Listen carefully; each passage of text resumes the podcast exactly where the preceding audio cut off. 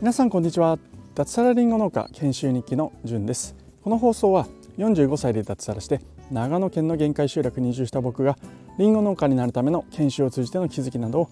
実際のエピソードを踏まえて話す番組です。はい皆さんおはようございます。2022年11月15日火曜日ですね、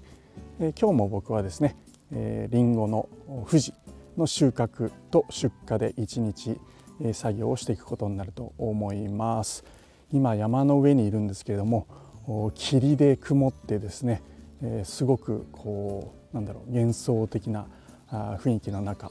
ちょっと寒いんですけれどもあのまあ暖かい格好をしているので問題ないかなという感じで、え、放送を撮っていきたいというふうに思っております、え、今日のお話はですね、え、農業なら90歳になっても働けるというお話をしていきたいというふうに、え、思います。はい。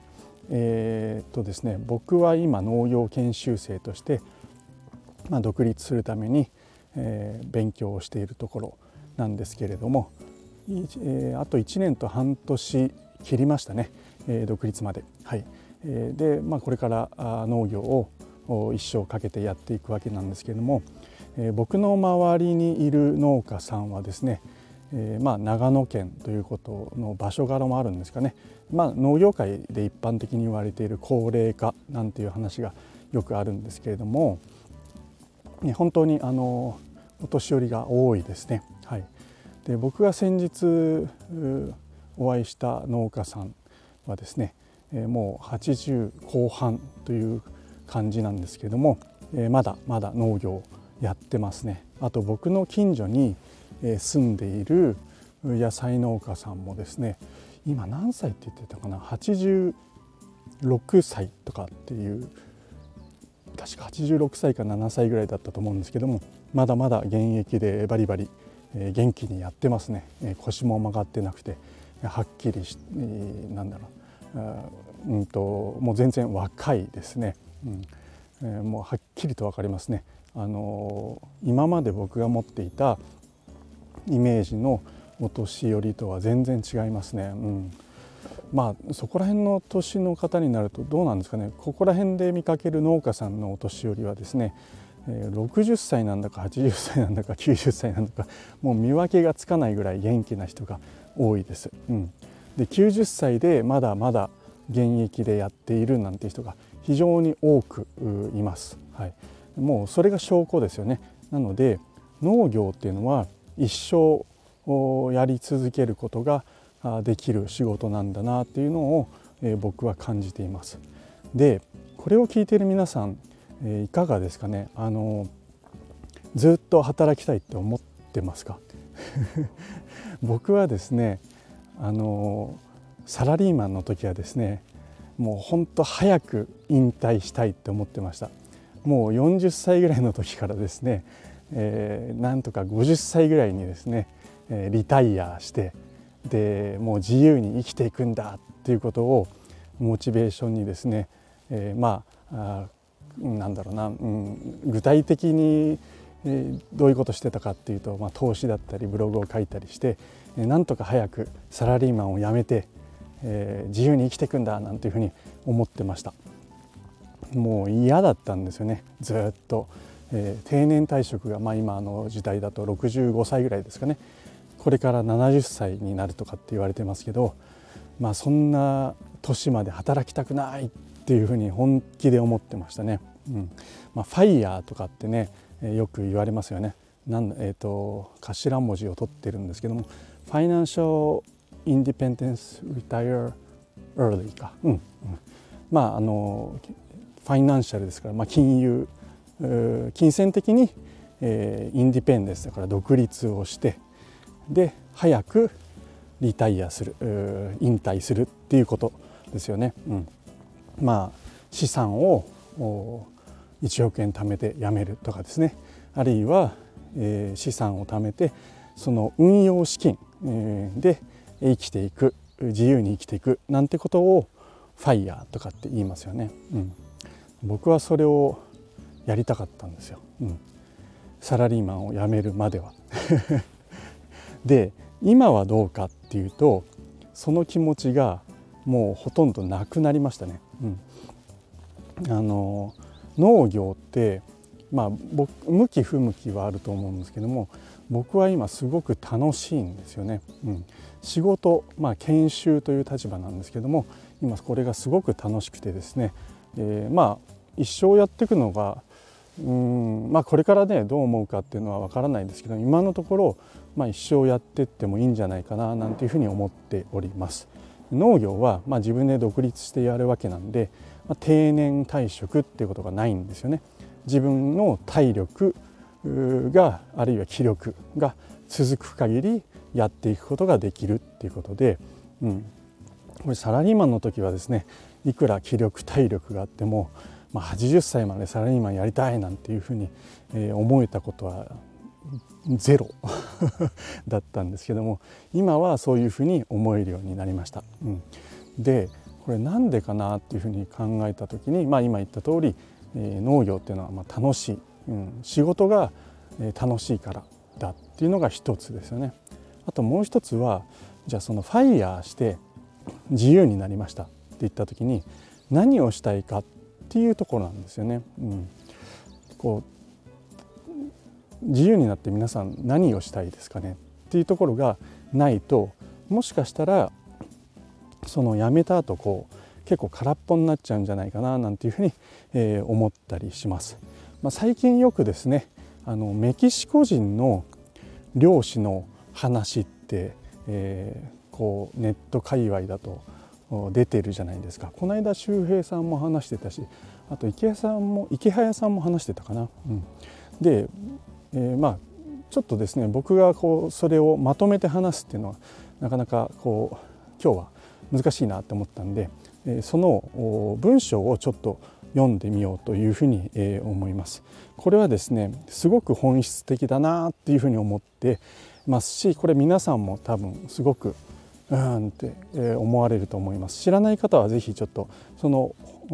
まとめた要約文を見つけましたのでちょっと読みますね。はいこれ新たな実験ですね。本を読むわけじゃないんですけどもちょっとしたその文章を読ませてもらいます。タイトルはですね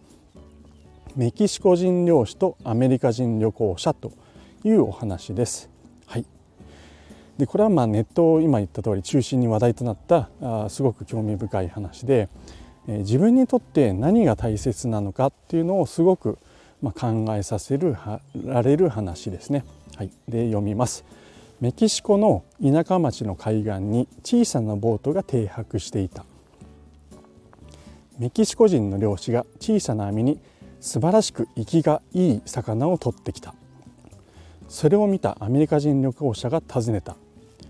素晴らしい魚だね。どれぐらいの時間漁をしていたの？すると漁師は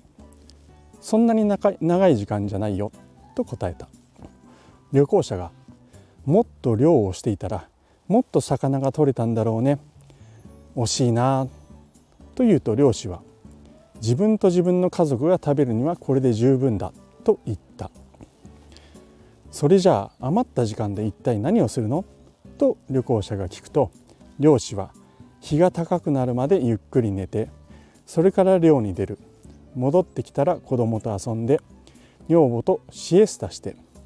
夜になったら友達と一杯やってギターを弾いて歌を歌ってああこれでもう一日終わりだねと答えた。すると旅行者は真面目な顔で両親に向かってこう言った。ハーバードビジネススクールで MBA を取得した人間として君にアドバイスしよう。いいかい？君は毎日もっと長い時間漁をするべきだ。それで余った魚は売る。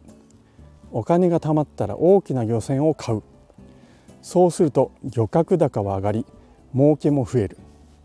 その儲けで漁船を2隻3隻と増やしていくんだ。やがやがて大漁船団ができるまでね。そうしたら仲介人に魚を売るのはやめだ。自前自前の水産品加工工場を建ててそこに魚を入れる。そのこその頃には君はこのちっぽけな村を出てメキシコシティに引っ越しロサンゼルスニューヨークへと進出していくだろう。君はマンハッタンのオフィスビルから企業の指揮を取るんだ。漁師は尋ねた。そうなるまでにどれぐらいかかるの？20年。いやおそらく25年まで。25年でそこまで行くね。それからどうなるの？それからその時は本当にすごいことになるよ。と旅行者はにんまりと笑い。今度は株を売却して君は億万長者になるのさ。それでそうしたら引退して海岸近くの小さな村に住んで日が高くなるまでゆっくり寝て日中は釣りをしたり子供と遊んだり奥さんとシエスタして過ごして夜になったら友達と一杯やってギターを弾いて歌を歌って過ごすんだ。どうだい？素晴らしいだろう？どうですか？この話ですね。あの僕はすごくなんかこう本質をついているなすごく考えさせられる内容だったんですよね。うん、僕がですね、まあ、農業をまあ90歳まであるいは働けるまで一生やっていきたいなっていうふうに、えー、思っていることとすごく通じるなっていうふうに思いました。うん、サラリーマンの時に頑張ってですねこうお金を貯めて、えーまあ、投資をして、えー、自分で稼げる力をつけて早く引退するんだでじゃあ引退するして何をしようとしてたかなって僕が考えた時に、うんまあ、自由にこう過ごしてのんびり、えー、したいななんていうふうに思ってたんですよね。うん、でじゃあ振り返ってみて今どうかっていうと僕は今ですねまあ結構バタバタ忙しくはやっているんですけども、まあ、心はですねすごくのんびりしていて、まあ、この生活に今すごく満足をしています。はい、なので早く引退する必要がないんですよね はいまあ、このあのメキシコ人漁師の話はねすごくこうなんだろう抽象度が高くてこう、うん、抽象度高いっていうのとはちょっと違うかまああくまで例なんですけれども、まあ、考え方として、えーまあ、将来の自由ではなくて、まあ、今すぐそういった自由は手に入るんですよっていう話を、まあ、示唆しているんだろうなっていうふうに、えー、思いました。まあ、決してですね、えー、まあ会社とかね漁師がこう会社を作って大きくして、えー、儲けてそれで最後自由を得るとかっていうのが悪いわけではないんですけどもまあ実はその生活っていうのは目の前にあったりするんですよっていうことですね。今のその生活の自由を手に入れるのか将来のために頑張るのかっていうところに関してまあ、その目的ですよね何がしたいのかっていうことに関して、えー、大きな目標とかねやりたいことがあるっていうんであればそれは、ね、今頑張って将来やるっていうのは全然ありだなって思うんですけども、うん、そこの目的どういった生き方をしたいのかっていうことを、まあ、明確にしていくと結構こうやるべきこととか見えてくるものがあるんじゃないかななんていうふうに思う。まあ、そんなエピソードですよね。うん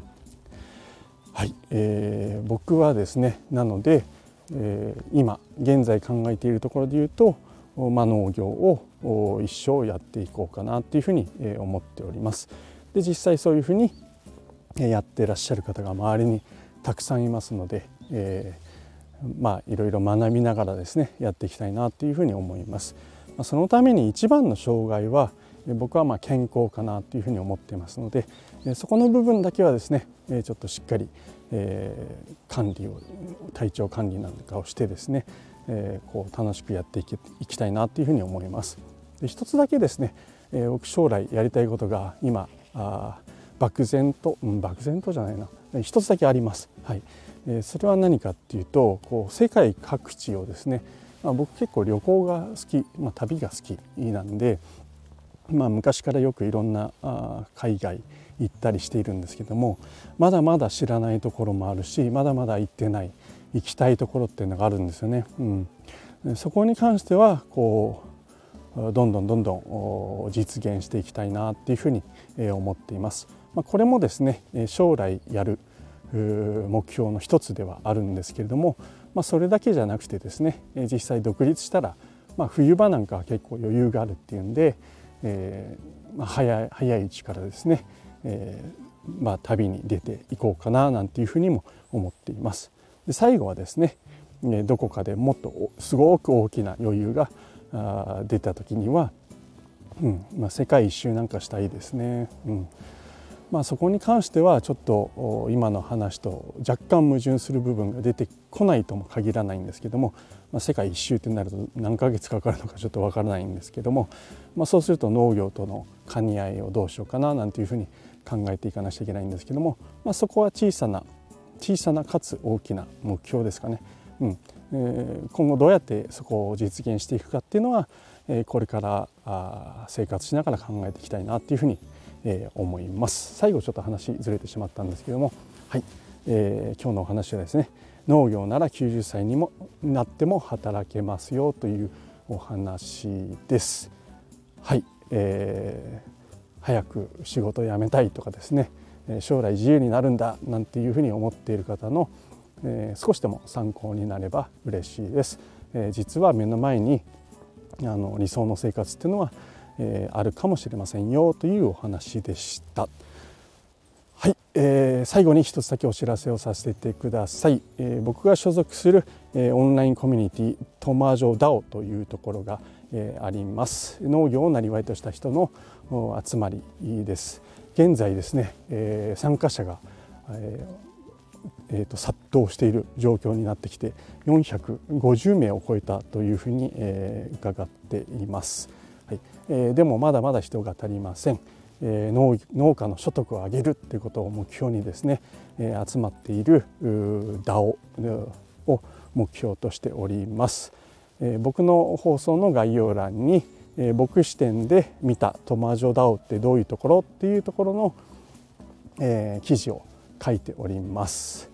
興味ある方はぜひ読んでみてください。参加は無料ですので気軽に覗いていただけると嬉しいです、はい、ということでえ本日の放送はえこれで終了とします。最後まで聞いていただきましてありがとうございました。それでは今日も一日楽しくやっていきましょう。じゅんでした。